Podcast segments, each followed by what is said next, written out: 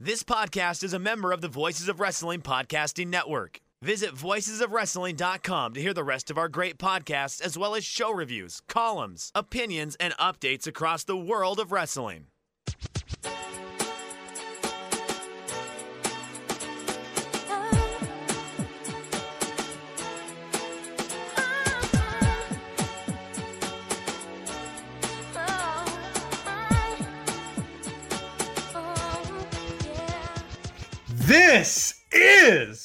Everything Elite, the world's best podcast devoted exclusively to all elite wrestling and the elite extended universe. I'm Aaron Bentley. I'm joined, as always, by my good friend Nate, aka Epitasis. What's up, Nate? Hi, Aaron. Hello, listeners. Uh, been working from home, kind of. Just pain, you know. Everything's a step more complicated than it has to be. So I got no banter, nothing, nothing light and fluffy up top from me. Okay, well, thanks for that. Also joined by Mike Spears. What's up, Mike?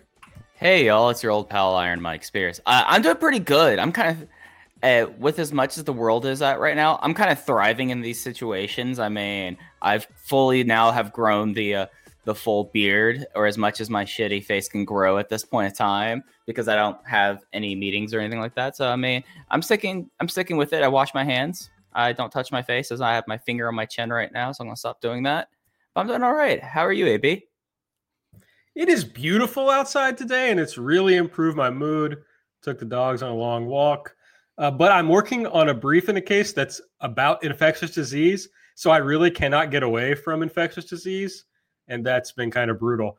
And I like my brain keeps going back and forth between either there's no way the court is going to uh, help me out in this case because all they're going to be able to think about is coronavirus, or they will be so consumed by coronavirus that they think I have to win. So it's just it's hard for me to uh, to balance that out. You know, I've been watching a lot of Better Call Saul lately, and I'm wondering like how you could pretty much like Jimmy McGill this into your benefit. I mean, that's solely my concern at this time is how you could benefit off this in your court case. So I Yeah. think I, I I think you should make us think about how there's not proper sanitary patterns, and you're to go there. Just pray on it. Yeah, going to try my best with that. Haven't decided if I'm going to mention coronavirus in the brief. Uh, time will tell. Probably will. I'm a very extra lawyer. Are they actually like still running the courts up in Kentucky? Because in South Carolina, it's like this weird situation that it's county by county, and each county is making a decision about, hey, our prisons are way too overfilled.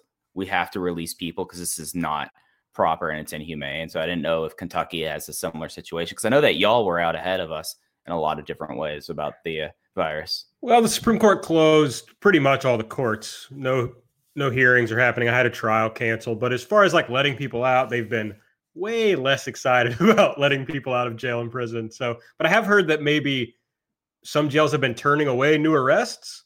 So, you know, that's that's positive, but uh, definitely incarcerated folks and pretrial detainees are are not getting the uh, the brunt of the good vibes coming from people wanting to help out with coronavirus. Okay, everything AEW. That's our Twitter account. Check it out. We keep you up to date on the most recent news related to AW and whatever other silly stuff we think is funny and decide to retweet. And uh, sometimes we do takes during the show. You can also find me. I'm at Aaron Like the Car. Nate is at Epitasis. Mike is at Fuji Heya. Make sure you're subscribed to the podcast. Give us a rating and review if you're using the Apple Podcast app. And make sure to check out our Patreon at patreon.com slash everything elite. We'll talk more about that later. Here's what we're going to talk about. We're going to talk about elite or delete. And we've got some bumper, well, I was going to say music, but not really bumper music. We got a little intro now. Hey, if if when if they're going to crib on our established trademarks, I'm going to make sure that I take stuff from their thing because it's fair use and they're cribbing on our pre-established uh, uh, trademark. Is that proper lawyering that I did right there, or am No, I we did not, uh, did not proactively register that as a trademark. Well, piss, but yeah, no, w- w- you, y'all see, y'all will see. I don't really even know the difference between like trademarks and copyrights, so I really don't have any clue. Trademark, you have to like actively go and register with the office as a that you're going to be using it in the course of commerce, whereas copyright is sort of just to protect, you know, original creators. So there is a office for registering copyrights, but theoretically, you you know in the legal fiction is that you gain the copyright when you create something. So Hmm. we've had this now for weeks. So we have pretty much we could prove it in the court of law. Great. Come on, TK, pay me some money. Well, yeah, there. So we do the evidentiary, you know, requirement would be fine because we do obviously have far too many weeks of us doing a lead or delete on this show. That's right. So we definitely have copyrighted it. Maybe who really knows? Nate, maybe. But okay, right. I'm pretty sure. It- it- If it's not right now, it was right at one time. Okay. So, well, I guess the next question is: Should we send a cease or desist, cease and desist to All Elite Wrestling LLC? No, because they haven't really infringed upon it. They just had two people saying the words to each other in in the course of a normal conversation, I a think very is- extremely normal conversation. this is a real trademark problem, isn't it? We we should have trademarked the phrase "elite" or "delete." Well, even then, I think they could probably make a pretty strong argument that our elite or delete is derivative of their elite trademarks, right? And then it's really just the combination. And I would imagine that Matt Hardy has delete stuff trademarked. So it's really derivative of the two of them. So it'd be tough. Okay. Well, we won't lawyer up at this time. We will make no promises about the future. So we're going to have that when we get to that part of the show. We'll run down Dynamite. We'll talk about ratings. Frankly, there's not a lot of other news going on in the in the Everything Elite extended universe. We're kind of in uh, you know weird world going on here. So here's what I thought we would start with. We talked, excuse me, we talked a lot last week about whether these shows should happen, et cetera. We're not going to talk about that this week. We've made our points clear on that, and I don't think anything about that has changed.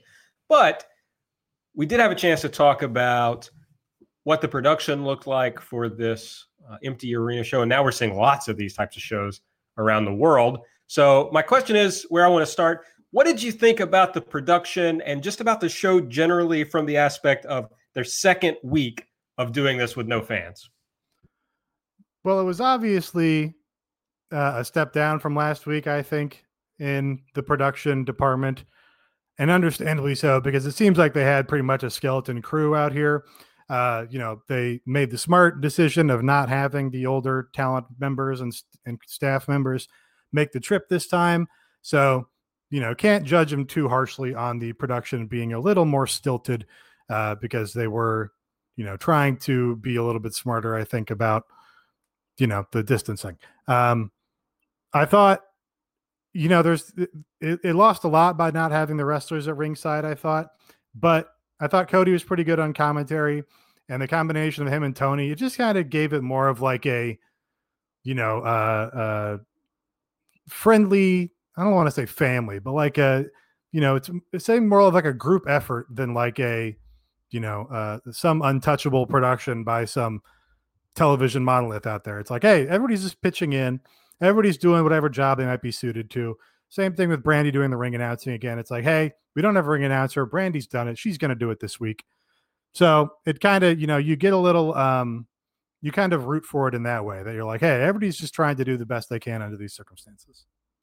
Yeah, I think it's fair to say that last week was a better conceived idea of how do you do this given the circumstances but obviously circumstances have changed and they've aired on the they've aired towards caution which we've talked about that last week but considering what all they did you could tell and especially someone like me who i really restrained myself from like tweeting this out nonstop but you could tell that they had a even a skeleton production crew because there was no pyro with the exception of the final segment there the cameras they looked like they just had three floor cams and then a hard camera. So I mean, they kept like this. Uh, everything was very scaled back, but at the same time, I mean, with the, what they have to do and like airing a safe thing, I know that uh, Sugar D has talked about like what the experience was last week, so we do have an idea of what safety precautions they are doing. Like, it makes sense that basically these were all people who were in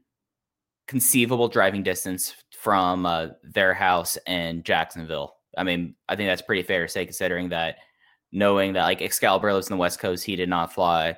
Uh, Taz lives in New York, he did not fly. I think most of the people who are in the, the Northeast, with the exception of Brodie Lee, who might live in Florida, given where he worked for last decade, it made sense how things were here it, it, it was definitely felt more skilled back, and I did really like the uh, the commentary team of Cody and uh, Tony Schiavone. I feel like the two of them, like you could tell, like their familiarity. I mean, Tony Schiavone's practically known him his whole entire life, so it did have that like family kind of like family friend vibe with it. That I thought that was pretty good. But you know, given the circumstances, like I've seen shows that I think have nailed it more so, but also those are in places that now are having it a more enhanced tested outbreak right now. So who knows if that was the right idea here?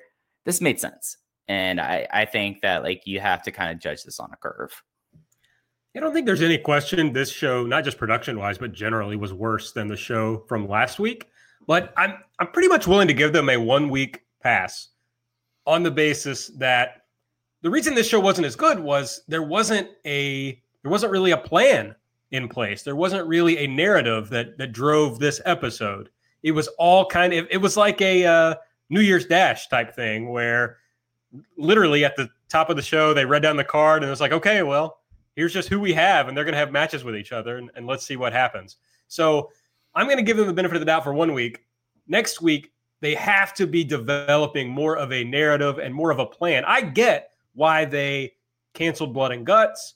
I appreciate that. They want to do that in front of a crowd. I don't get why they didn't start the show by explaining that and telling people why they weren't getting the matches that they said you were getting on the next Dynamite. So I think they should have done that. But they have to have a plan, a consistent narrative pushing forward that helps to frame these shows. And we didn't have that at all on this episode. Uh, quickly, because you mentioned this, Mike, I wanted to talk about what um, Sugar D, indie wrestler Sugar D, who was on AEW Dark last week, said. He said they had a doctor on site and had tests done to make sure you were good to go and weren't carrying a fever. And then he explained some of the ways they were doing distancing, uh, making sure everything at catering was bagged up so you could take it individually. And they had uh, disinfectant and wipes available in the locker room. So, you know, we made our thoughts clear last week, but it, at least it sounds like if they're doing what they're doing, they are taking some precautions that are positive. Yeah, I mean, given what we know and given how we have an understanding of this virus, I they have to have these shows it seems like so they're trying to be as careful about it as possible especially in an environment where basically everywhere else except for WWE, uh, AEW, and a couple other places aren't running at all. So I mean, like they have to. The we talked about like why they have to last week, but it does seem like that that that's all pretty smart. Like the one, the only thing I can think they could really do that might be a little bit ridiculous, but you could do this during like promotion, doing like VOs and long commercial breaks. They don't have matches. Is change the mats out. I mean, I know they have multiple canvases. I've been at shows where they changed the canvas three times. Like that's probably the only other like big step other than like human nature. People are going to like try not to touch their face, and it's a very hard thing not to do. And then like there there are some things that obviously like are tough to do, but it does seem like they're taking the precautions. Like if this is happening, they it seems like this is pretty smart. All right, no hangman meter this week. He did not appear on the show, and Nate informs us that on BTE he just didn't really do anything either way that we could uh, make a judgment on. So we move on from the hangman meter, but hopefully it'll be back next week. It remains a three. Still at a three, baby. And now it's time. Delete! Elite! Delete! Elite! Delete! Elite! Elite! Elite! Delete! Elite! Elite! Delete! Stop! Stop! Stop! Delete! Delete! Delete! Delete! Delete! Delete! And this is Elite or Delete. Nate, start us off with your Elite pick of the week. My elite pick, I suppose, is Kenny Omega versus Sammy Guevara match. Um, it was the meatiest thing on the show. You know, it was in, in these circumstances where they weren't looking to advance a bunch of storylines. They didn't have a full roster or even a full crew. They were, you know, again, adapting to the circumstances as they were. They basically just said, hey, let's just get two guys to go out there and have a good wrestling match. And that's what they did. It was, you know, a little bit long. You could argue that Kenny should be putting away Sammy Guevara quicker than this, but you know, when you look at it as, oh, it's a world title match, you know, they put over multiple times that Kenny has a broken hand. So Sammy's got a little bit of an advantage if you take that into account. Um, but you know, that was probably the highlight of the show. I, I have considerably more things that were on my candidates list for for deletes this week.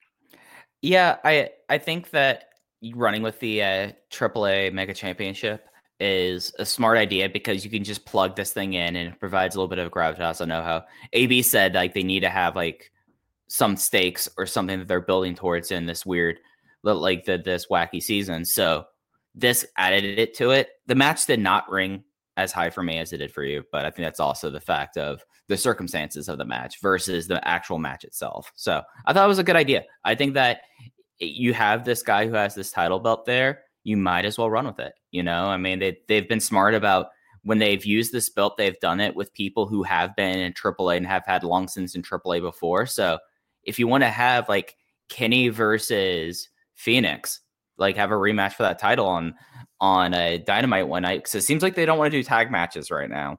You might, I think that's a good idea. It provides a little bit of something that people can sink their teeth into. Yeah, it was it was fine for me as a match. I I hear what you're saying, Nate, and definitely under the circumstance, I thought they did about the best match they could do between the two of them. I'm just, yeah, I'm not sure this should have been like a three segment match or whatever, but there were interesting little uh, plot points to it as far as uh, the back work. And then you see Sammy out on, on the outside doing things. They had the interplay with Brandi, which, which worked. And the very funny FITE TV exclusive that, that Nate tweeted about uh, between uh, Brandi and Sammy and, and Cody's comments on that. But yeah, wasn't my favorite thing in the world, but just a tough tough situation. So it definitely like the first hour of the show I thought was really bad. I was really concerned about the show. The second half of the show until the final segment, which I'm confident we'll talk about at some point, I thought it really picked up. And so this match was definitely part of improving upon the first part of the show. Mike, what's your elite pick? So we're going to talk about the final uh, section that uh, the final segment now, but only one aspect of it.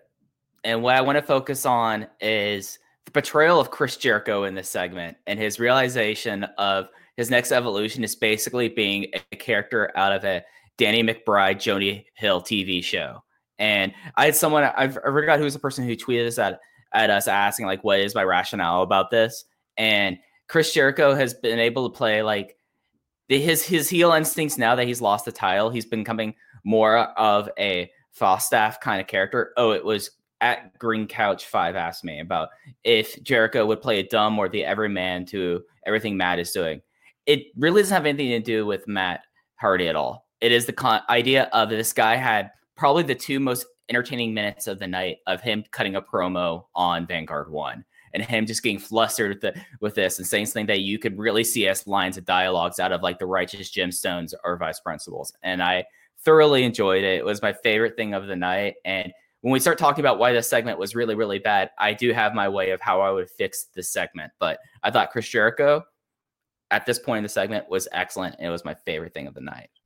We just want to do the whole segment now and talk about the final segment here. Should we do that? It was pretty bad. Chris Jericho was good.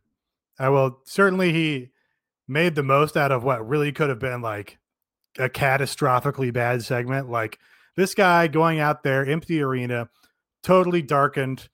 Uh, he cuts a promo on a drone and has a dialogue going back and forth with him. Then he has a guy who does a weird voice teleport into the ring and then, uh, you know, has an argument with him that proceeds to take up the entire main event segment.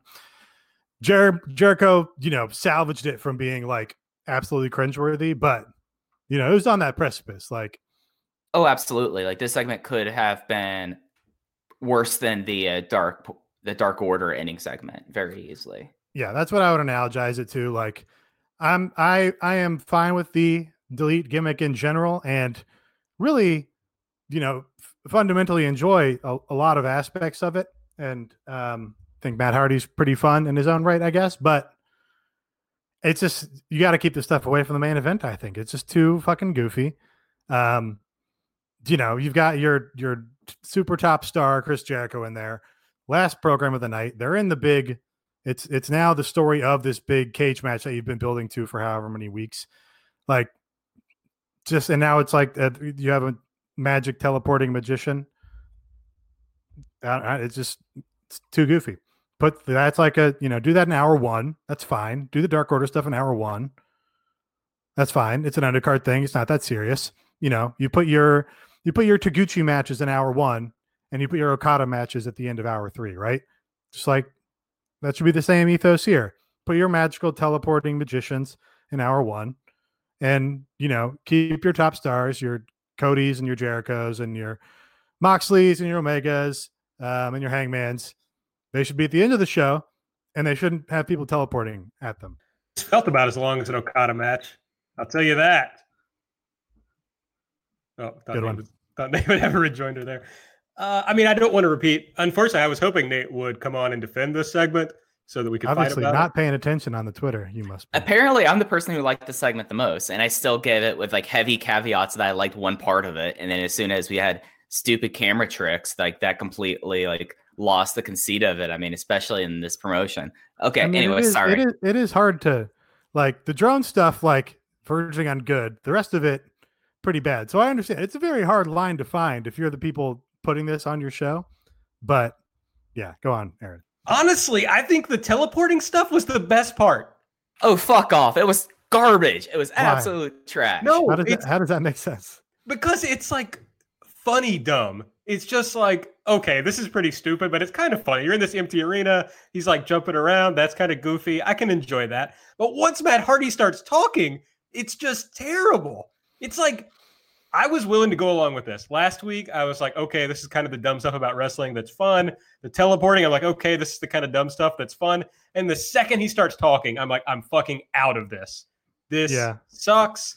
And the reason I disagree about Jericho is this is like one segment that would have been better in WWE because they would have made them figure out everything they were going to say before they got in the ring together. This felt terribly like two guys that got bef- got together for five minutes before the show and were like, "All right, I'm going to kind of do this, you'll kind of do this, and we'll see what happens." And it was just disjointed. It was hard to follow. Uh, I really there were times I had no clue what like the story they were trying to get across was, especially Hardy. He's going off about God knows what. So I just didn't think Jericho grounded it enough to to drive the story. You, you see, I think Jericho handled it. Like, I do think you, you're right about like, like, oh, we're going to go do this. You'll cut a promo on Vanguard One. Then we have this camera trick that we've done before that we have in the can, and then we'll go do this. I, I think Jericho basically just going like, you are an insane person, being the one sane but dumb person that's engaging with this literally crazy person was actually really kind of amusing. It's just the Matt Hardy shtick, as Nate said, not a main event act. No, and but- it, it's it's fine as like a you know you throw it in the main event. He's the fifth guy on a team, you know that's fine, but his wacky accent is not enough to carry a main event segment. No, I agree with that, but I don't think you can bring in Matt Hardy and on day one not have him in the main event. I think he's too important. Uh, he's a draw. I think he has to go in the main event. You can cycle him down, but to pretend that he's like a mid card guy from day one, I think is shooting yourself in the foot. Yeah, but so that's fine. I don't necessarily agree, but you had Kenny Omega defending a major promotions world title in like a 20 plus minute match. Like, so you can have a talk segment before that without, you know, minimizing Matt Hardy. You can do, we have a world title match. That's going to be the main event. That makes sense on a wrestling show. And then you just have like the big talk segment right before that. And, you know, you're not minimizing Matt Hardy by doing that, I don't think.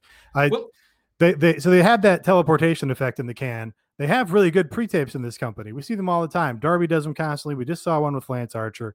Um, if they were going to do this big wacky segment, and the broken Matt Hardy character is a character that got over on wacky pre-tapes in the first place, why didn't they just pre-tape this? And then you wouldn't have that sort of feeling where both guys are, you know, trying to come up with what to say next.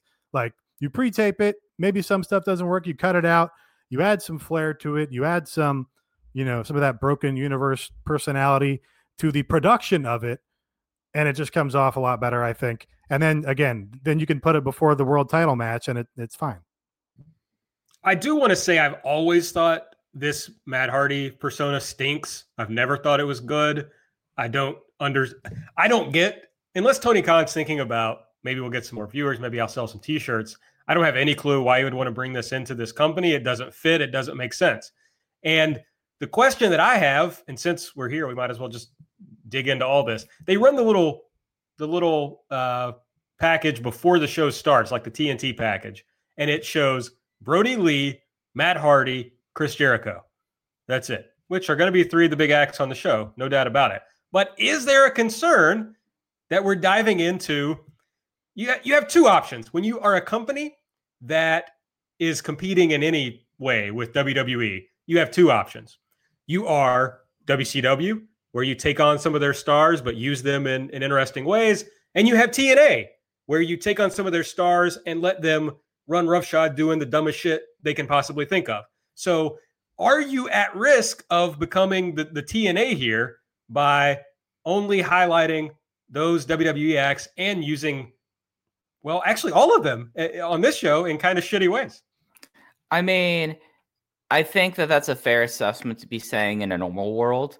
But Chris Jericho lives in Tampa. Brodie Lee, I believe, still lives in Orlando. I don't think he moved back to upstate New York. And the remainder of like the Bucks, I don't think the Bucks were in Jacksonville. Uh, Cody, uh, Kenny, to my knowledge, now lives in the South, has a place in the Southeast. And then the other stuff that they really fo- following up on, Lucha Brothers. Obviously, it's gonna be hard to get them out there for this. Uh, best friends live in the Northeast. So like when you so like when you ask this question about this, which is a legitimate question, like I'm not completely trying to negate it by saying COVID nineteen, give him hall pass. It's just when when everything was like set up like this, I feel like those were the three big threads there. And if this was something that was happening in a normal world, then I think there's like a, a change there. So maybe I am saying COVID nineteen hall pass, but it is something that will be interesting to track especially if we get to some sort of normalcy. All right, I'm gonna do my delete now. Hold on, I haven't done my elite pick yet. Oh, I thought we were doing deletes. Well, What if- I Okay. know, but we, Sorry, I haven't. I'm, I haven't done my Was, elite yet. was Mike's in, was Mike's in elite or delete? Oh, mine was elite because I Mike's love was Chris. Jericho Oh, in I'm this. sorry, I, I deleted your elite kind of. Oh, oh no, I, I mean, like we were going to talk, we were going to tackle this one way or another. Yeah. So I'm totally okay with that. But still, hey, Jody Hill and Danny McBride, go look at Chris Jericho for Righteous Gemstones. I think that that could be a really inspired casting. I don't. I don't disagree with that. All right, my elite pick. This will be a quick one because it was maybe the one thing I liked from the show, and that was the Nick Jackson medical update graphic. Amazing. So you have over here on the left side medical update on Nick Jackson in big letters. And then on the right side, what they've created is at the bottom, you see Nick with blood streaming out of his mouth, and you see the uh, the bay door on his face. And then it kind of fades into up at the top, Nick being carried out on a stretcher. And it is just too fucking funny. I just love it. Whoever created this is a genius. Yeah, that did. I think the whole entire segment with that was funny. But Yes. yeah, the, the Photoshop was a great job there. Like whoever's doing the Photoshop right now, you're doing an all right job with that. I did. I put Cody over earlier, but he also kept undermining a bunch of their things. Like he was doing a lot of, you know, you know, uh, uh, uh blending the for blurring the fourth wall or whatever. But he was like, "Oh, Nick's fine." It's like, well, dude, this is the fucking segment that we're doing. You just he did the same thing in the Kenny match where Kenny's thing is that he had a broken hand, and Cody's like, "I'm pretty sure it's all healed." It's like, what the fuck, dude? Yeah, I wasn't watch the product. I wasn't quite as enamored of Cody on on commentary as everyone else. I think he's just his personality to me is just like he's fundamentally likable in his you know in his way, but yeah, you know I, I can't uh, sign off on everything he said. All right, can I, I- delete? I'm ready Yes, to I- delete. I just want to say quickly that yes, he is fundamentally likable, but he also has this like innate desire to be liked. So that I think when he tosses out the little insidery terms and the way he says it, and I don't want to be a whining baby face here. I think he's like explicitly trying to get over with a certain Mm. segment of fans when he does. That feels that feels genuine to me. That that doesn't feel like he's putting that on. Eh, it doesn't to me. I don't know. All right, all right. Deleting Jake the Snake Roberts from this promotion. He's not good. Nothing he says makes any sense. He's his promo last week didn't make sense. Everybody was super high on his debut promo. It actually wasn't good. And this third promo here, again, at least they shot it, presented it kind of interestingly, but don't know what the fuck he's talking about. I don't understand the basis for this feud. there's you know no Lance Archer here whatsoever, so it's all about Jake the Snake. And I don't know, just this whole like we already had the Brandi and Sammy thing on this show, and then he's out here and he's talking comparing Brandi to Monica Lewinsky, and it's like not the best again presentation of women in this company. You've, you're taking the literal uh, you know, uh, uh, executive brand manager or whatever. It's like, oh, you know, she's whatever. She's the she's the wife of the baby face, but she's just a Monica Lewinsky character. You know, she had her storyline taken away from her basically because it wasn't working.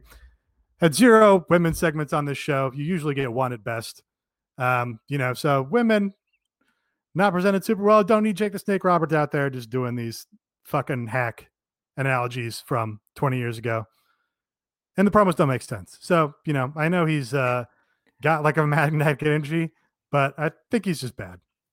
It's something where I always have subtitles on because I'm that person, and my subtitle because he was very hard to understand to begin with, and then the subtitles you were just seeing like Cleopatra, Cassandra, Monica, and you're just like, what are you even doing here, man? Like, I know I mean, I'm glad that you're doing great here, and the image of you and uh, with you and Lance Archer as like high high plains desert drifters is kind of funny and amuses me, but that that, that promo was not it, and it was something that does make you kind of reassess everything he said so far, and it's just been a lot about calling Cody Julius Caesar, like, and wants to killing him like Julius Caesar, like the Ides of March are past, man. You got to pick on a new topic. Like, stay topical, stay within the moment. But yeah, no, I'm I with do. I mean. I appreciate you know if, if he's going to do a, a Caesar and and Cleopatra thing, like I appreciate that there's some consistency in this theme he's trying to establish. Um, but you know the Ides of March didn't pay off, so that didn't deliver. And then yeah, just hacky to do this fucking oh well your wife shit. Like, I'm over it. I think I was on record as saying the first one was very good. I stand by that, but it did have like too many ideas in it, and so yeah. I kind of I assumed that that would be you know narrowed and focused as we continued with this story, no. and it's no. going the complete opposite way. And it's like, dude, this is a pre-tape. Do a second take, cut some shit out, do something. But they they didn't do. I mean, Jake did a bad job, and editing they didn't do him any favors on this. So yeah, I agree. It was very bad. The, it reminds me of those video packages they were doing before the pay per views, where they have the big booming announcer voice doing all these, you know, grand statements about competition and blah blah blah. It's like just need an editor on those because they are brutal, overwritten, and don't actually mean anything when you get down to actually parsing the words. Pretty much the same with Jake the Snake Roberts here. He's, you know, got a unique energy. He's saying some interesting phrases, I guess but when you look at the content of what he's saying, there's nothing there whatsoever. Anyway. Yeah, I mean the the story was basically I'm sick of you whining. So I'm going to bring in this guy and he's going to beat your ass. That was basically the first promo. And we've gone so far afield from that. It's like yeah, where are we going? I don't know. I hope that, and that's the problem is that now it's hurt Lance Archer. I, it's like I'm less excited about seeing Lance Archer than I was when we first found out he was coming in. Hopefully, yeah, he'll get that. that. I mean, you know, he, when he gets in the ring and does some cool shit and kills a guy, like I think he'll be fine. But the, you know, this whatever this epic story that Jake's going for is not connecting. Yeah. Okay. So my my delete. I guess I'll go now. Uh, the Cody and Jimmy Havoc match stunk. Like you let off the show with this match that was Jimmy Havoc and AEW, something that I just find overly amusing. And not the kind of person you want to like have like this. Like we talked about this on Light AB. Like they really should have started with like Brodie Lee or Chris Jericho, something hot off the top. And then you had like this match that was just like a lot of just like shoving hands. And then there was a really good moment where Cody tried doing an air Corleone, which he kind of, which is the running up the uh, ramp and then trying to run top over the jump over the top rope and either hit like a clothesline or a some sort of plancha, and he completely kind of stumbled into it. And I thought that was really charming. But yeah, I, I, wait, you were talking about like the first uh, hour of the show. It did not start well with this. And and can we stop doing mouth based offense? It just like has to end for yeah. now. No, no uh, mouth Vince, stuff, Vince guys. Russo is going to call. I mean, he's right.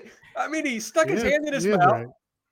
He uh then Cody uh, kissed his fucking wife after Jimmy Havoc's hand was in his mouth. And then he like then he shake Tony's hand right afterwards. Like, Like, the, unless they're doing like straight up fetish shit on live TV, then I'll give Cody and Brandi a pass if this, like, if this is their thing. But otherwise, fucking gross. Quit it. You know say, y'all have wipes and like hand sanitizer. We should be like saying like him after the match doing that. Like think about how like would put people at ease a little bit if they, like they showed like them like washing their hands, like had like a PSA for it, or like had like a thing of like Clorox wipes there that like they were like what like cleaning up with. Yeah. You know, we're in strange times when this week Vince Russo was right and last week Ryan Satin was right. You Yep. hate it when the worst people. things. You hate it when the worst people have a good point. It's very bad. I guess I'm going to delete something, but we basically talked about all the awful stuff on this show. I'll just a quick one that I have is Nate. I'm piggybacking off of something you've said on this show before, which is that they sometimes blur the lines of, of who's in charge and who the bookers are and who the elite are and what they mean in the in the realm of the company. And they did that here with Cody saying, "Well, Archer can just debut next week. Then that's fine. He can debut." As if he's the decision maker, which of course he is, but that's not mentioned on television. And then in the last segment, we got Jericho saying, which it was a funny line, but him saying, Well, I knew you were going to be here because we booked this last week. And it's like, okay, that's really not cute to me. It's just kind of like, that's just goofy. I just don't have time for it, really. Too cute by half. Yes. Agreed. Okay. That's Elite or Delete, a trademark of Everything Elite LLC. And now we move on to the ratings. So AEW did not, in total viewers at least, capitalize on, you know, there not being any other live television going on. I guess the news is live television, but you know what I mean?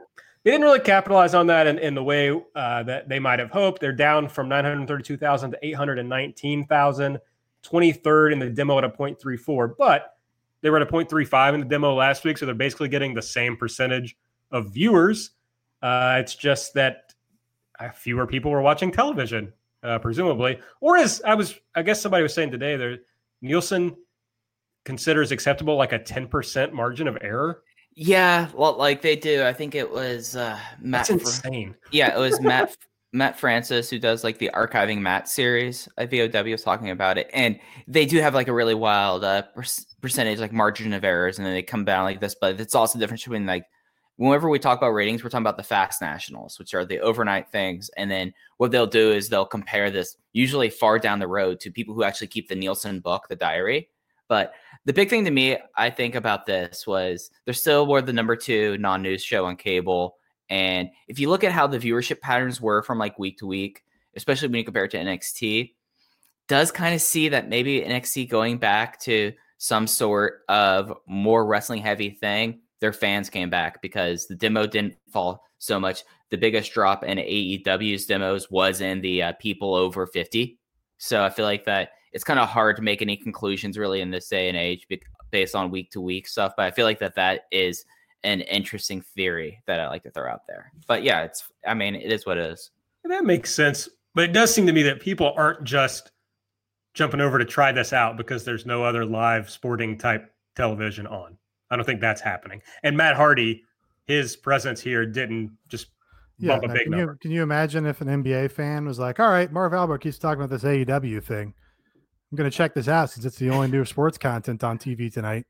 And he gets fucking teleporting Matt Hardy.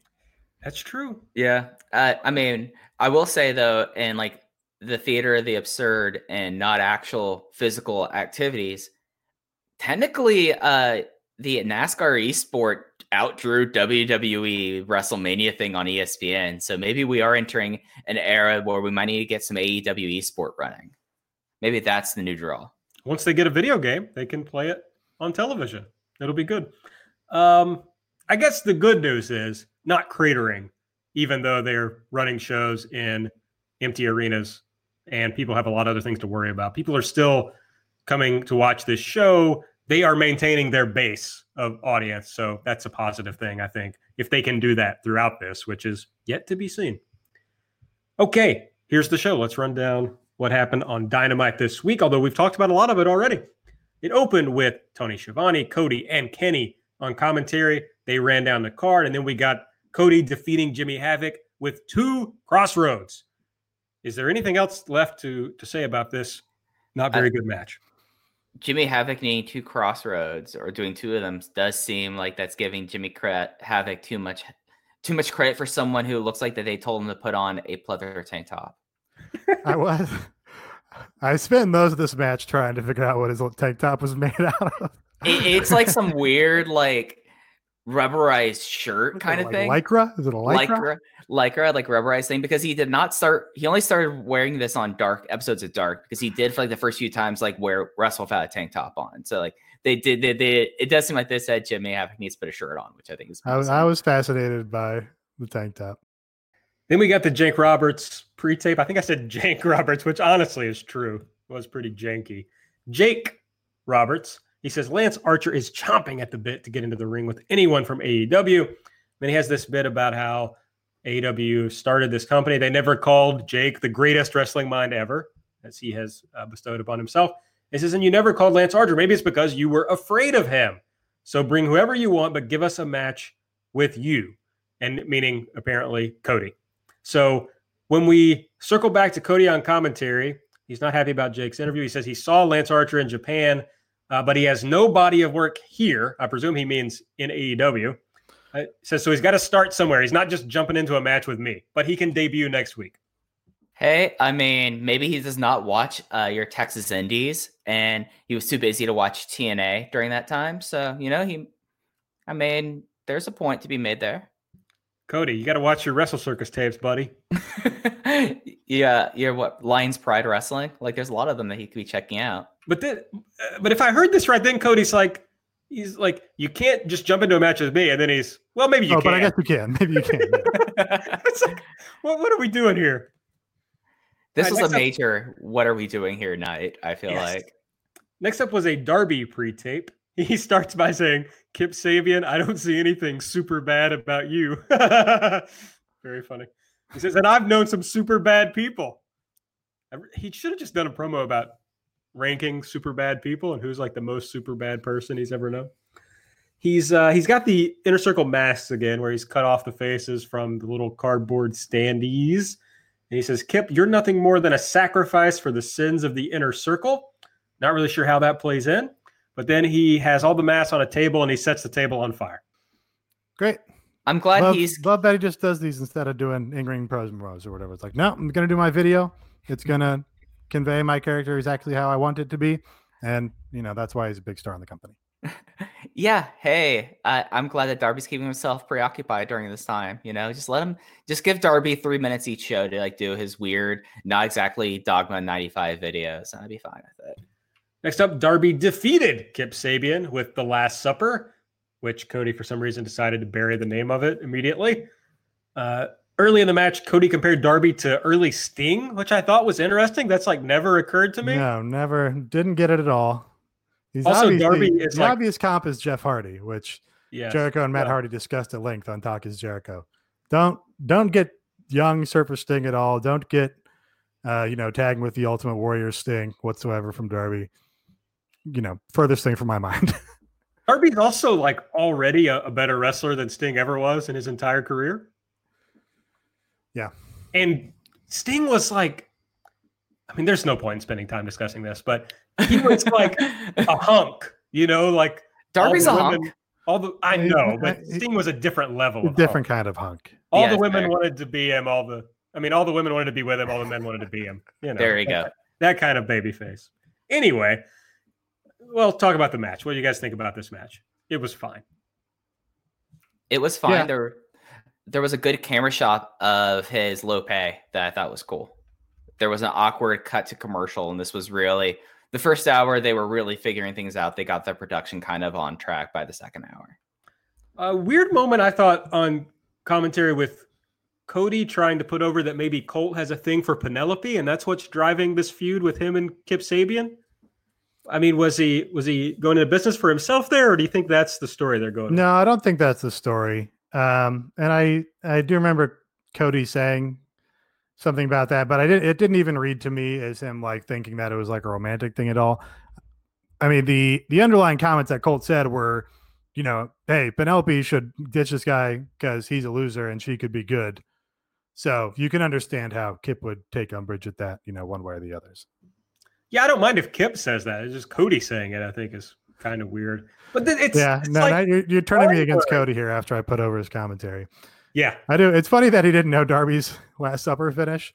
He does this. He does this funny thing a lot of the time where he just says people are great. Like when it's you know the likelihood that he's ever seen all these people in any sort of uh, great detail is pretty low. Like you know, not that many wrestlers watch a lot of wrestling, so it is funny that you know they went and scouted Darby and got him out of this Evolve deal and brought him to AEW, and it's like, oh, that's your finish. right. Oh, and he's like, you know, I've wrestled both these guys, and actually, Kip Sabian was a was a little tougher. And I'm like, which he fixed immediately. I'm like, Cody, you got to know the stories, bud. You went to a time limit draw with Co- with Darby, so he had to have been tougher than Kip. This is also uh, he he does, did this thing with Chris Bey all the time, where people would press him about having more, you know, black African American talent, and he'd be like, "Oh, I think Chris Bey is great." It's like, "Oh, Chris Bey's actually been under contract." Yeah. So, now- so now, now, now, when people ask him about things, he's just like, "Oh, you know, say some names and suggest them to me." And he just replies and he says, "Oh, they're great." He's like one very, very pol- political answer. Yeah, he's like one step away from saying I have binders full of African American wrestlers. Uh, I mean, I'm not going to come down on him that hard, but yeah, you're. Uh, it's uh, it definitely is a politician's answer. Then we had a hype video package for Jake Hager, and then uh, Jake Hager came out. Jake Hager came out and defeated Chico Adams uh, via ref stoppage after the choke thing that Mike always tells me the name of. It's it's a head and arm triangle. Yeah. Cool. The best part of this, uh, Jake Hager's entrance Theme music. music, yeah. Hey, this is like how after a like when they would have these like local talent matches that went way too long and there was too much give and take. This was like 90 seconds. This was exactly what it needed to be and nothing else. I don't know if this is too close to infringing on other gimmicks or whatever, but Hager's gimmick, if he's going to be choking out these people and these local talents, especially, should be he comes to the ring and says, "Play my music. I'm going to beat this guy before my song ends," and then he should do it, and then you get the song playing the whole time. That's great. I like that. After the match, John Moxley comes out. He's apparently conquered his fear of germs for a few minutes, and uh, they face off. He, uh, no, I guess Mo- I don't know. Somebody punches somebody. Bad notes written by AB here. Bad job out of me. But then Mox lays out Hager with the paradigm shift. But then Hager recovers like insanely quickly and turns it into an ankle lock. Uh, Mox kind of reverses it, throws Hager out of the ring, but Mox is able to hold him off by holding up the belt and basically threatening to hit him with the belt. Yeah, big platinum, as Cody liked to constantly call this thing, because everything has to relate back to his childhood. Uh, uh, it's I'm not wrong about him on commentary. He relates he related every single thing back to things that he experienced as a child. Uh, I think that like it makes sense in a way. Like that there's like when we talk about like who's in whenever they like they show like who is in charge and like kind of crib on the square or like how they present things it makes sense why Mox, why Hager, who they made a big thing about him being an undefeated undefeated MMA fighter and pretty much was just like a big heavy up until Revolution, is someone that like, oh, you just came out, I did absolutely nothing, you dropped me with your finishing move, I'm gonna pop back up, I get kicked in the head on the regular basis. So I got that. Like it made sense to me, like under this logic, but then again, this is also a show that had a teleporting guy who says that he was embodied by a 3,000 year old evil spirit. So your mileage might vary. Yeah, I guess you could say like this wasn't at the end of a match, like a long match between the two of them. He just hit his fit, you know. You can logic it out, but at the time I was like, "Holy shit, he just jumped right back up after taking the paradigm shift." Afterward, Tony tells us we're going to see Mox backstage, and then we get what is clearly a pre-taped video that is not live backstage, where Mox says, "You know, Hager, I told you to check your blind spots. I go where I want." He tells us that he's medically cleared and he's ready for blood. Says you walked away tonight, but when this comes to a head, you're not walking away. You're getting carted out.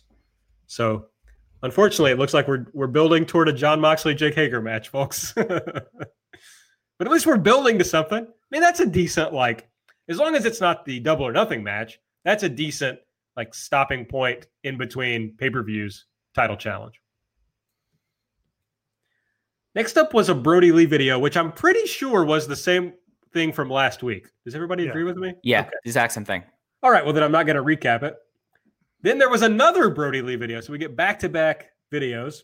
And this is Brodie Lee, and he's sitting at a table with the Beaver Boys. And he's in a suit, and they all have steak in front of them. They we we learn they are at Morton's Steakhouse. Thank you, Cody, making sure we know if they were at Morton's. Like, Cody is such a weird person. like, like just like When- when- he's like Nate on the show. He wants to make, this is why Nate is so protective of Cody. there we go. Why? Why is he like me? He he had to explain the joke. Oh, that wasn't a. Was that a joke? It was an unnecessary explanation. It was a reference. You know, he was uh, furthering the Yeah, reference it to. was, it was Vince not a McMahon. joke. I mean, the sig- the segment is a joke. Okay. Anyway, Brodie says, "Do you understand the new rules of Dark Order?" I don't think you get it. We do what we want. We're the lions of AEW. We prey on the weak. What's wrong with you two? Why don't you understand? So then John Silver starts to eat his Morton's steak, and Brodie stops him. He says, "Do I look like I'm done?" And tells Reynolds uh, also not to eat until he's done. At this point, Reynolds sneezes, and Brodie gets very mad at him, and and we all realize that this is uh, making fun of Vince McMahon. yeah, that, this should have been my elite pick. I think this was better than the match in retrospect. I kind of forgot it was on the show, but perfect evolution and logical, fun, uh, petty wrestling war thing to do here. You took the evil cult gimmick in your promotion, and then you made the leader of the evil Scientology cult be basically a parody of Vince McMahon.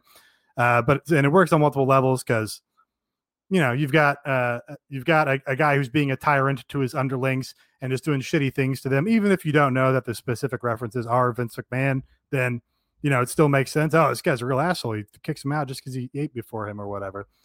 So that's fun. This is this is the right side of cute, I think. And uh, is that a shoot sneeze? I think that was you know it's tough to sneeze on command, but Alex Reynolds got one off here. So I really enjoyed this. This was very funny to me. Yeah, I'm totally on board for Brodie Lee as L. Ron. Hubbard meets Vince McMahon. Like, I think that that's actually a really kind of interesting use for someone who probably has a clear slot. And I think it was just kind of funny. I mean, next he's going to have a something that he's going to call a steak wrap that someone's going to be confused and say, "You're basically just having a burrito without any rice, man." So there, there's a lot of content that they could kind of delve into, and I'm away, I'm all right with that. Right. You can get uh do all sorts of vignettes with this. You can have Brodie Lee, you know, chasing Evil Uno down the hall with uh, you know, his shit pants on the end of his stick. That's a great Vince story. So just uh, you can go, you know, all day with Vince stories and incorporate them into this character. Just don't do the "That's right, Shelton" joke. Leave, leave that alone. Oh no, yeah. Don't incorporate any of his actual toxic behaviors. Yeah. I would just like to say, Nate, Mike, the general Twitterati, welcome to the right side of history.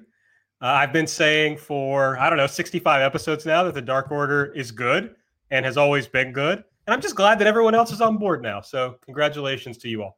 I think we might have to check check the data on that. You were certainly saying the Dark Order was good when they did the big wet fart of a show closing attack angle. You were out, out ahead of it at that time. I don't remember if you said the Dark Order was good all the way back at, you know, uh, uh, the original Double or Nothing attack or Yeah, cetera. yeah, yeah. Like I I'll have give it always said the Dark Order is good since episode one of this show. right. I've Yeah, yeah, said it. yeah, Well, yeah. they weren't even- on episode one. So. Yeah, yeah. Even before They they, were. were. even announced as members of this roster, like Got it. several months before they were announced, Aaron apparently was saying this group that most people never heard of before or was only familiar about their work and other promotions was good. Promotions, of course, the that uh, uh, promotions, of course, that Aaron never watches. So yeah, of course, I wa- Aaron says since day one. I watch C4. Uh, you're a Smash wrestling fan. big I Chikara Smash fan, Wrestling. big like 2010 Chikara fan. Aaron Yeah. Bentley. I did a podcast on our Patreon about Mike Quackenbush, who ran Chikara. Anyway, good segment. Yeah, welcome everyone. I'm glad that you're with me now. After this, we had Brodie Lee defeating QT Marshall with uh, Big Fat Lariat. After the match was over, a creeper came out and left QT a mask. this was fun. This was he was Brodie was about where I expect him to be at. I'm excited for Dark Order trios matches. Well, let's talk about the gear. What did y'all think about the ring gear? Looked better than the one he had on last week but still kind of shitty. I mean, I think he- you can just tighten up the pants, right? That's all you need Yeah. to do. Tighten up the. They don't need to be so Jinko. indies. Yeah, Chikari, Chikara indies, garbage bag pants. S- So it's Tighten a it up a little little, a little more taut. Yeah, it's a little busy, and at the same time, it's like when he was in Chikara, he always wore like the pretty much the same gear that he had in WWE. I know they wanted to do something different, but just have him in a tank top and pants. Maybe give him like a pair of slacks and a Okay. nice tank top. No, you have to give him the the workout sweatshirt like Vince McMahon always wore. Ye- where he, Okay, like, yeah, out Mm. neck. He can wear that with basically some fucking workout pants and a weight belt, and uh, there you go. let's okay, go. what if he Yeah. does uh, when when Vince was ECW champion and had the do rag? Oh yeah, after he got his head shaved by, uh, yeah, I thought There- we were avoiding the toxic behavior. Yeah, that's true. Fair enough. All right, then we got a recap of Matt Hardy's debut and a little video from Matt Hardy. He said, "Due to the transgr- hmm, due to the transgressions against my allies, I am here to break and delete the inner circle." We get a little recap of Nick Jackson's injury and then a medical update courtesy of Vanguard One version 2.0. West Coast correspondent, Vanguard One. That's right. Vanguard kind of swoops in. We see Nick uh, working out in his garage. Looks like Nick kind of chases him off, but there's a little a little graphic on screen that's like checking out how recovered he is, and it lands at 61 percent. I think maybe I just sci-fi in wrestling is better to me than fantasy in wrestling because the Vanguard drone stuff is funny to me, but the teleportation stuff sucks ass. Maybe that's just what it boils down to. No, no, I can see that. Yeah, like if they just have like Vanguard have like a taser attached to the end of it and like shocked Chris Jericho, that would have ruled. Like, wouldn't you have loved Vanguard to tase Chris Jericho? AB, like they could probably find a taser lying around to do so. Uh, even though I deal with like excessive use of tasers in my Sure, work yeah. with some I- regularity, people getting tased who aren't being tased by cops is always funny. Okay, good. Yeah, well, let's couch it with that. But yeah, Yeah. no, more Unless Vanguard it's a cop getting tased by a cop, then it's funny. Yep, yep. I mean, that's the true corollary. I mean, cop on cop violence is good. So yeah, Okay, next up, Kenny Omega defeated Sammy Guevara to retain the AAA Mega Championship. He defeated him with the one winged angel. I think we covered this pretty well. Had a couple of really, you know, especially good looking high knees in this. One there was one where Sammy was like halfway, halfway on his knees and just took a Kenny Omega knee to what looked like the side of the face, and you know he sells it by breaking himself in half and just you know you give me that. You know, really a match can only be good with a crowd. That's like my fundamental. These shows have been pretty hard for me to watch because I ascribe to the Dave Meltzer theory of watching wrestling, where it's like if it works with the crowd, it's good. So how do you know a match is good or not if you can't hear a crowd? I'm saying this with half a, you know, half ironically. Um, so very, very tough. But if you give me people just kneeing each other in the head and, and making a big sound, like I'm, I'm probably going to enjoy it. I have to say again, Cody talking about things he liked in his childhood. Commentary going nonstop about who the best uh, captain was in Star Trek because there was a, sl- a sign of Chris Pine. So yeah, Aaron, any Star Trek captain thoughts? So, my favorite Star Trek captain is uh, Captain Picard. Yeah, I mean that's the correct choice. I, I did not watch Star Trek as a kid, so I have no fond memories. And when I try to watch it like recently, I'm like, oh, it's there.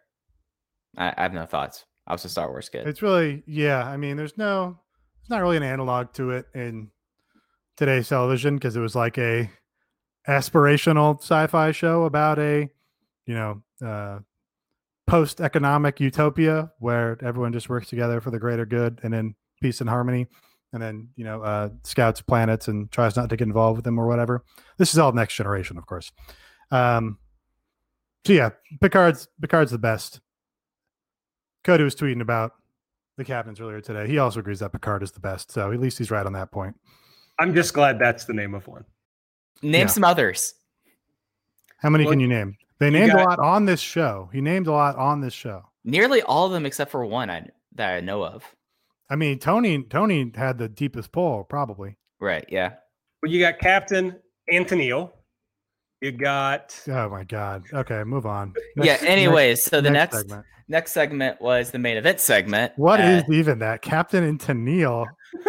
How does that even come to your mind as a possible avenue for a joke? That's the first captain you think of is Yeah, Captain and Tennille. oh my Christ. That that explains a lot about you. I mean, I don't know. I mean, Crunch. I guess that's an e- that would be an easy one to go to. Yeah. I'm trying to just think of other captains, and I, I'm struggling. Captain Cook. Don't know what that Famous means. explorer. Yeah, famous explorer. I guess slash colonizer. Yeah, yeah, kind of a shitty person. Yeah. Uh, yeah, Captain and Tennille, Captain Crunch are really the only only Alright. captains I recognize. Yeah, probably probably best that we move on. Yeah, Yeah. yeah. This bit's run scores. So Chris Jericho comes out, and this is I sh- I can't believe nobody picked this for their elite choice. He takes the camera and then films the cameraman singing Judas. Very funny. Didn't like it. Wow. I, I thought him having a law of Mike was the funnier production choice of the night. Yeah. So Jericho and Hardy did not have mics in their hands on this show, which was something that had kind of been in the discourse about the, the WWE shows. So uh, no mics in their hands. This is where Vanguard One comes out. Jericho says he doesn't like Vanguard One. He's a piece of shit. And trans uh translates fuck where am i going here and then transitions quickly to asking vanguard to join inner circle but vanguard instead That, was- that was very funny. yes See, this this all works because you can believe like Chris Jericho is in the uh, you know Mike Tyson zone where you can believe that he'll do just about anything. You know, he's, Right. uh, he's on the reality shows. He's got his own television shows. He's got his sketch comedy. He's got his conspiracy theorist boosting podcast.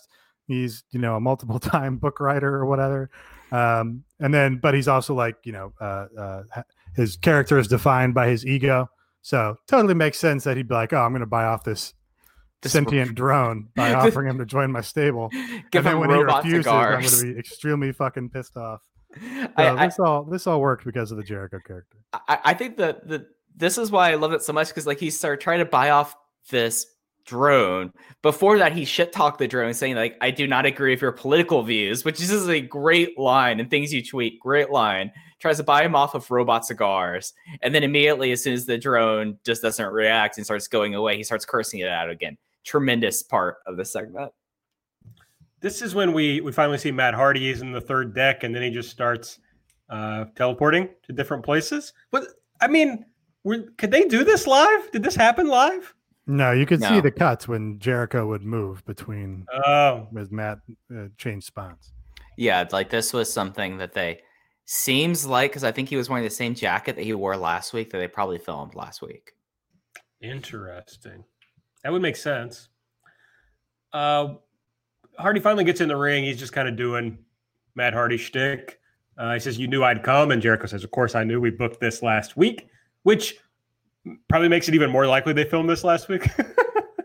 No, I don't, I don't, this I think this was live, but that you can imagine how that line would play with a laugh with a crowd. Like, oh, he does the big catchphrase, everybody pops for the catchphrase, and then Jericho just subverts the whole thing. He's like, Of course, we we booked the segment last week. Like that is the laugh line if you have a crowd and especially a crowd of wrestling fans who are, you know, going wild for the Matt Hardy shtick. yeah, it would with a crowd. It would have been. It would have had a better pace to it. You know, they could have actually played it as a bit instead of just like just saying those lines. Yeah, the Hmm. timing would have worked out. Right. Timing is yes the word I was looking for. Jericho says uh, AEW is built on him. You want to rely on me, not the arrogant bastards in the elite.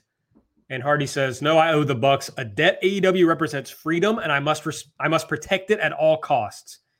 Jericho says, "Hey, I made everyone's career that's in the inner circle." He says, "I can make yours. You deserve a mulligan, as they say." And then he switches to British accent. In the world of golf, was this a, a joke that I didn't get? it's just funny. Jericho is just being Pro- weird. It was fucking Probably it- it's probably from do you think is that from Dumb and Dumber or something?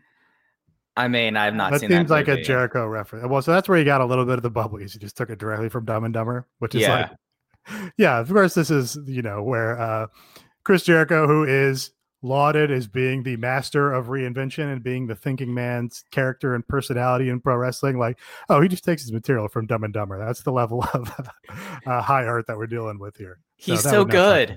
He's so good. Uh, like, I- yeah, I mean, he's he's best in class, but yeah. you know, let's let's be honest. repeat trademark infringer, Chris Jericho. They go back and forth. They go back and forth. This boils down to basically Jericho saying, Hey, are you going to be in the inner circle or are you going to be in the elite? That's when they do the elite, delete back and forth, which, okay, I appreciate that elite and delete are like established um, intellectual properties that are established brands, but it still was like kind of funny to hear it considering that we've done this uh, this segment on the show for so long.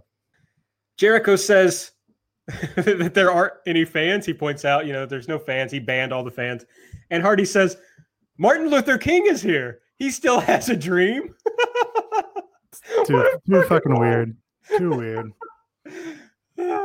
Ultimately, uh, Matt punches Chris Jericho, knocks him down. Sammy attacks, and we get Cody and Kenny out with chairs to make the save. And as they retreat, some pyro goes off to, to scare them. Yeah, he did the delete thing, and I, I, I appreciate that we have completely skipped over the part where Matt Hardy talks about this being his Arcadia and all of his just weird nonsense shit that he says, like that he's embodied now by a three thousand year old spirit. Yes, I have watched the videos, Nate. Sorry, but I could not write all that down. Uh, I mean, some some of us here have to keep up the other end of the deal.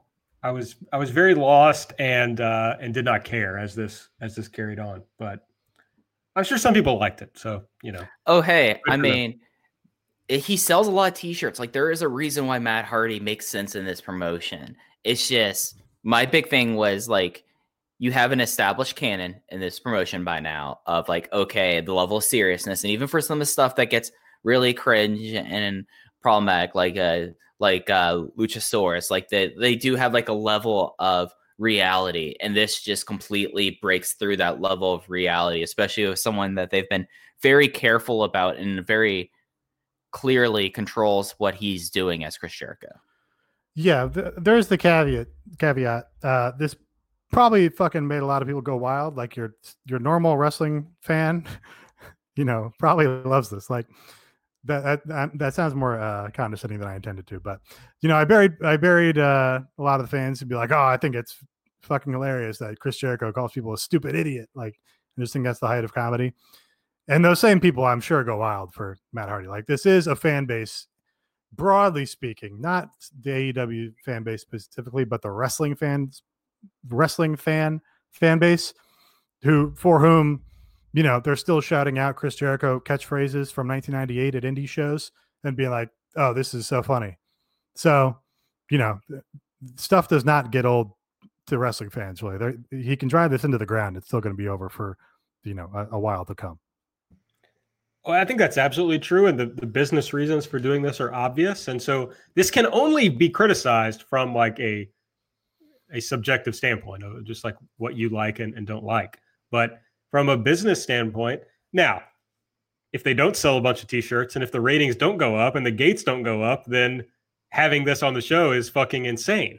But it's certainly time to to see how it goes. Now, Right. we've seen that every time they've done one of these nightmare family dark order now this tony khan has quickly tired of the criticism and changed it so i don't know does So this, this is different though with It Matt is. Hardy. it is Yeah. is he going to let matt hardy keep doing this when he's shown in the past he doesn't really like this stuff on his show And at the same time, like they like made a deal about how much the like Matt Hardy AEW t-shirt has already sold. Like like they have like they like made like reference like on social media. So like one aspect of this does work. And then also I remember during like the original Matt Hardy uh broken Matt thing that like it popped one rating for TNA, which TNA at that time still like it did a good rating for TNA and then did absolutely nothing. I remember Joe Lanza would go on and on about it funny enough, my first piece of anything for VOW was me going insane about how bad the production was over the final deletion things and how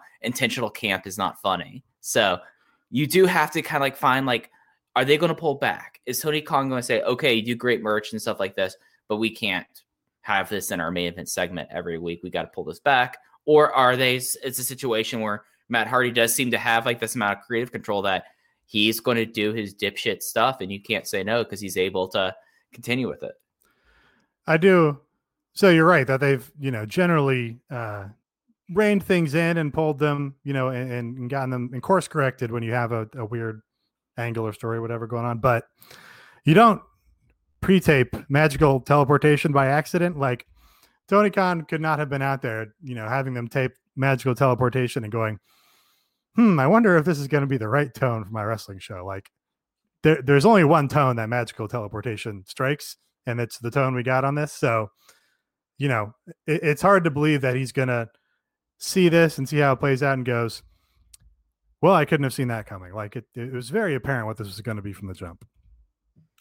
That's definitely true, but it's there's you know, we saw this in WCW where at times when there was like a check on the guys who were at the top of WCW, it could be funneled in a good way. And then when like Kevin Nash is booking whatever the fuck he wants, it's like it gets really bad really quick. So there's a way to have Matt Hardy, who by the way has never been a talent on the level of Kevin Nash, but there's a way to funnel Matt Hardy in a way that works even in a promotion that doesn't want to be like what TNA did or what even what WWE did with with Matt Hardy. But will that we saw Tony Khan not be able to tell JR to stop doing certain things. Does he have the intrinsic authority to rein in Matt Hardy? I don't know. I mean, yes, he does. He does have the intrinsic authority because he runs the show. But does yeah. is he going to exercise the that, authority? That's my thing, and that's like this this issue with Tony Khan being a super wrestling fan and then running this company is he lets JR do whatever JR wants to do when he clearly has expressed in the past that some of the things that JR does he doesn't like. So he won't rein that in. Will he rein in this kind of thing? Or we also can't discount the possibility that he just fucking loves Matt Hardy and he enjoys right. this. Yeah, we can't we can't really know. So I I mean it's one of those things with like Tony Khan that we know like there's certain things that he likes that did not necessarily make sense and has allowed certain wrestlers that he likes to to appear that don't necessarily make sense in this company. So it's going to be a very interesting next while when I mean Matt lives in North Carolina. That's a six to seven hour drive to Jacksonville. So he is someone that, as long as like they don't completely say like unless you have like National Guard out, like you have to stay at home. In theory, he can make every single show. So it'll be interesting to see like if he's able to kind of play it, see how this is going to play out because it does seem like, given the circumstances, we will be seeing a lot of Matt Hardy, but like how do they adjust? Uh, Sugar D also said that after his match, Tony Khan like spent time with him to tell him what he thought about it. And that just cracks me up. The idea of Tony Khan like telling wrestlers what he thought about their match. I don't know. I mean, Tony's a poster. It makes sense. just a funny idea. It's like if this guy didn't run a run a wrestling company, who would give a single fuck what he thought about their wrestling match? Very funny. Okay, a few more things to talk about, but quickly I want to remind you to check out patreon.com slash everything elite. We got three tiers, $3, $5, $8 uh, make sure that you subscribe to it. Here's what we did this past week. We had the Pod Beyond with Oatgan. We're doing a little series where we look at old War Games matches. On this episode, we did Wrestle War 1991, and then oh, his pick was TNA Lethal Lockdown from 2010. So uh, that was a lot of fun. That's Mike and me, and then we bring on a guest uh, whenever we do it. Yeah, I mean, I guess we now are going to rate and rank every single war game style match until the end of time or until this match happens and just see where they are. I mean, talked a lot about Jeff Jarrett and how crazy TNA was. It was a good time, and then how how good it is, like how good uh, Brian Pillman was at like whipping ass. Like it was a fun show. So check it out. Nate, you really you gotta listen to Oatgan. You got to go back and watch some of these old War Games matches because you will realize, I think, as all of us have, that War Games is actually good. Um, you know, I would love to, but I, I do have a pretty strict policy on on old wrestling. Well, I'm just going to tell you that Owen and I agreed that the war game stipulation cannot fail. It can only mm. be failed. Okay. And I'm learning about a kind of wrestling that I never watched before, and it's been fun. And our guests put us through terrible wrestling matches at times, of people failing the war games. We got some other cool guests lined up, and yeah, at this point, we're just kind of planning to review them all, every War Games match that's ever happened. So that'll be fun. I'm looking forward to it. We had Light, of course, the uh, Dynamite preview show. We do that every Wednesday. This coming week, we will have an episode of The Errands. Aaron Taub and I are going to record this weekend, and we'll have that ready for you all. I feel confident that we'll largely be talking about the uh, national political landscape in the in the wake of uh, Joe Biden's apparent win of the Democratic nomination, and then the three of us have talked about doing a review of Stardom's Cinderella tournament. So I expect we'll do that sometime this weekend and get that up next week too. Yeah, I still haven't watched a single thing of it, so I'm keeping Oh, myself.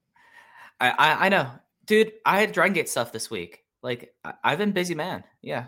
Spoiler alert, I called it the show of the year. I mean, I think the Dragon Gate Empty Arena show was that great. So I'm glad that you watch and you think it is the show of the year. So I'm, I'm proud of you for like reaching outside of your wrestling norms and trying something new. I mean, it was a tremendous product on YouTube for free. That's right. So you can get all that at patreon.com slash everything elite for we can get all of it for uh, the low, low price of five dollars. Uh, but there's also plenty of stuff on the three dollar tier as well.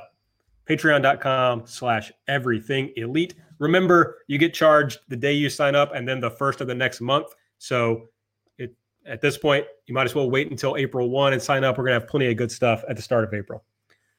This is usually where we preview Dark, but I don't know any matches that are happening on Dark. Now that there's no fans, we kind of can't get spoilers on that. And this is also where we usually preview quickly the the next episode of Dynamite. But all we know, as far as I know right now, is that Lance Archer is going to be debuting. We really don't even know where it's going to happen. Presumably, it's just going to be at Daily's place. Yeah. I, I saw something that Duval County, Duval, might be uh, doing a shelter in place thing, but that was supposed to start yesterday and they still ran. So who knows? There are rumors about how much stuff they've actually taped. So we might be seeing stuff. Who knows? And frankly, there's just not any other news around around AEW right now. It's a weird time. So I don't really have anything else uh, to uh, make Nate lose his mind over uh, after I give a wacky opinion. Nate is uh, making a pensive face. Oh, I had this idea. Oh, what was what did you make me lose my mind about? I don't know. I was just, you know, generally. Um, Patreon. We're getting close, closer to uh, a, a milestone of 100 patrons. I have an idea. We should, eh, when we get to 100, we should do the, um, I don't know what the official hashtag is, but we should do the uh, singing Judas challenge. What is this? I saw Wait, I, thing, Judas. Yeah, Um, that that's the whole idea. You sing Judas. that's some real incentive to sign up. well, my other idea was we all put on pleather tank tops, so you all can choose, I guess. uh, tank tops. Yeah, baby. Let, us Judas. get. Judas, easy.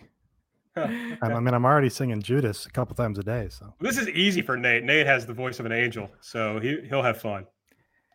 I, as I you just, can tell. I just want to get one of Jimmy Havoc's tank tops, or the, the style of tank top. I don't want his own tank top. I was gonna want say I was my getting own. like a Warren, Warren, No, ring no, no. worn Ring Jimmy worn. No, no, no. I no. I don't even have ring worn masks, and I collect wrestling masks. So yeah, that's a bridge too far. I, when I was in Japan, I really thought hard about. They had the Io Shirai mask from Right. she lost the title to Momo Watanabe, and but they wanted like A thousand bucks probably. yeah, it was like it was more than that. It was like three thousand dollars maybe. I, can, I can't imagine that. Dude, much. that's that's insane. Like the prices that I've seen for like authentic Dragon Kid masks are like about a thousand, and like Bushi like constantly sells his masks, and they're like six hundred to seven hundred dollars. So like that's. Pretty sure it was in the uh in the thousands. I mean, I expect it to be about a thousand, but I don't expect it to be three thousand. I mean, I don't think you can get like an. There's no way. No I. I don't. right, just you motherfuckers wait. I don't even think you can get like a Liger mask. I've even heard for going for three thousand. That's just I'm, fucking. I'm booting Animal Crossing while you're doing this. Uh, how are you liking Animal Crossing right now, Nate? Can somebody tell me what Animal Crossing is? It's a very pleasant game where you try to overthrow a capitalist raccoon. It's not true. You just live on an island, and he gives you interest-free loans. Okay, but He's a landlord though. He's not a landlord. It's a mortgage. Can Okay, somebody he's a just bank. tell me how you play this game? You, you you get a You Nintendo Switch. go on your island and you catch some bugs and you dig up fossils. no, no, you no, no. Fishing. Is it only available on Switch? Yeah, Yeah. yeah, yeah. The, the, there's a not very good version for the phone called New Leaf. Not New Leaf. What was the one that was the phone? Uh, Pocket Camp. Pocket Camp. Yeah. Yeah, I don't. I don't fuck with that. yeah. I did for yeah, like a if, there- week. if there's a weird, if there's a weird game with uh, undeniable charm, but fundamentally shallow and often repetitive gameplay, then you can pretty much bank that it's only on Nintendo. and it's just like a very somehow like someone's going to put out a theory about Nintendo planning on releasing this game during this time period, and it's going to get wild because it's a perfect kind of like repetitive game where you I kind of do the don't same thing. agree because m- many of the Most of the games got pushed back. features and unlocks are time locked, so you Mhm. can only accomplish so much in a given day. Yeah, like So that's actually not super. right. I, I I like that typically, but it's not a, an ideal system for, you know, playing eight hours a day because we're all uh, on lockdown. Yeah, no, like that's the thing about it, AB, is that it represents like they ask you are in the northern hemisphere or southern hemisphere because it it has like actual seasons in it and it's played like in real time versus other games of the genre like Harvest Moon or Rune Factory that are that there is like a clock for each day that's usually like 15 minutes. Like this is actually like you can only do about like an hour's worth of things. You like log on in the morning, you play, you get your your insects and your fish that are only available then, and you come back at night and you have to do it before the uh the uh the smaller raccoon shop that was it called the nook hut or The Nook Nook's Cranny, yeah. the nook's cranny you have to do something because it's because it closes at least for me in two hours so it's fun have you been able to find the mask now is it three thousand dollars like you've claimed Oh, can't find uh, any. Well, I can find some of her masks, but they're not. Uh, one was a signed one that was going for fourteen hundred dollars. Yeah, but not that- a uh, Yes. not a ring worn. You know, this was that was her last. Well, I guess she had one more Korakuen match, but that was her last like title defense. Blah blah blah. yeah i was gonna say like i've never heard even like in lucha libre maybe unless you buy someone's apuestas mask i've never heard of something going past like 1700 so that would have been wild anyways Well, you're really you're really underestimating uh, the Joshi perverts of the world. Is all. Oh I no guess that's true. But the, the- you know, the face is also not like an erogenous zone. okay. Speak know- for yourself, first of all. I'm just, you know, I don't think, you know, when I imagine a Joshi pervert, I imagine them sniffing the, the gear, and I don't know that that's as effective with a mask. They did have they did have Shanna's ring worn gear. Uh, the uh, the orange um, what is it? Dragon Ball? Uh, fuck, I don't know. Yeah, sure. Uh, She had Dragon Ball gear. Yep. Yeah, it's that gear. They had that at at Toadoakan. Toadoakan. Yeah, they've got There's there's that, used and then the uh was it Depot Mart, the other place that usually has that's usually where people sell their gear at. Like Ultimo sells all this stuff at the other store. That it, it's wild. Like the people who that, that were going to pay like six hundred bucks for Leo Onozaki's mask. Like that was the one that I was like, okay, good for you. I I I, I know how this goes. So she's not seeing the six hundred dollars, but hey, you know that's something. This Poor fucking Leo. duck just R.I.P. shames me because I wear the same shirt all the time. You're a fucking duck. You always wear the same shirt. I, I I'm mad right now. I've not been able to find like a good baseball cap or glasses, so I do not post photos of me. I think and- uh, I think baseball cap you can do custom designs for. So, you so I can go get the your Nook one. Well, you actually- can just do whatever design you know you put in the little design editor there. Right, that's fair. Riveting audio. All right, you can follow us on Twitter at everything AEW. I'm at Aaron like the car. Nate is at Epitasis. Mike is at Fuji Heya. Um, subscribe, rate, and review, all that good stuff. I guess go out and if you have money, uh, well, sign up for our Patreon first of all. But uh, go out and find. Mike was talking about a a, a fund for uh, service industry workers in in his town. I think that's definitely a good place to go. There's uh, one in Lexington that is providing meals to to children who you know aren't being fed at school because school is closed. You, I see a lot of them that are providing meals to elderly folks. Unfortunately, we live in a country that does not have a functioning state. So, anything you can do to help people out in, in, in this time, if you have the ability, uh, I would highly recommend it. I know Mike and I were talking earlier about uh, donating our our Patreon uh, proceeds from this month to uh, some sort of charity. That we're gonna we're gonna figure that out in the in the interim. Yeah, there's a lot of stuff out there, and there's still with a lot of people at, at home. It is scary now, but it is up to us to uh, unite and do things because we can't rely on the failed state. There, I'm certain that most areas have places where they are desperately need funds either for service workers who have don't have a sustainable form of unemployment, or for, as AB said, a really important thing. Like one of the big things in my areas is the fact that with a lot of parents now still have work because my we haven't shut down in South Carolina, but these but the schools have been shut down. Look like they're going to be shut down for the rest of the year, and kids rely on school lunches and school's breakfasts, and the same for elderly, like with Meals on Wheels and things like that. So everyone, wash your hands and help out. That was great because you uh, really made me seem like the asshole there who was not consulted on the donating Patreon. Oh, I'm sorry. Earnings. No, it just came up in a, in a separate conversation, Nate. You're yeah. of course uh, welcome. Nate is probably the most giving of of the three of us. If I had to guess, that's that's definitely true. See, I put you over at the end. I would also say this is maybe not quite as important, but there are a lot of artists who who rely on performing live who cannot perform live right now and are struggling. So if you see like the live streams and stuff, I would highly encourage people to to watch, but then to uh, pitch in. Uh, I know friend of the show, Wicca Springs Eternal, is doing a live acoustic set on Friday night. I think at seven thirty. So yeah. check that out. Also, he's released some new merchandise. Picked up my first Wicca Springs.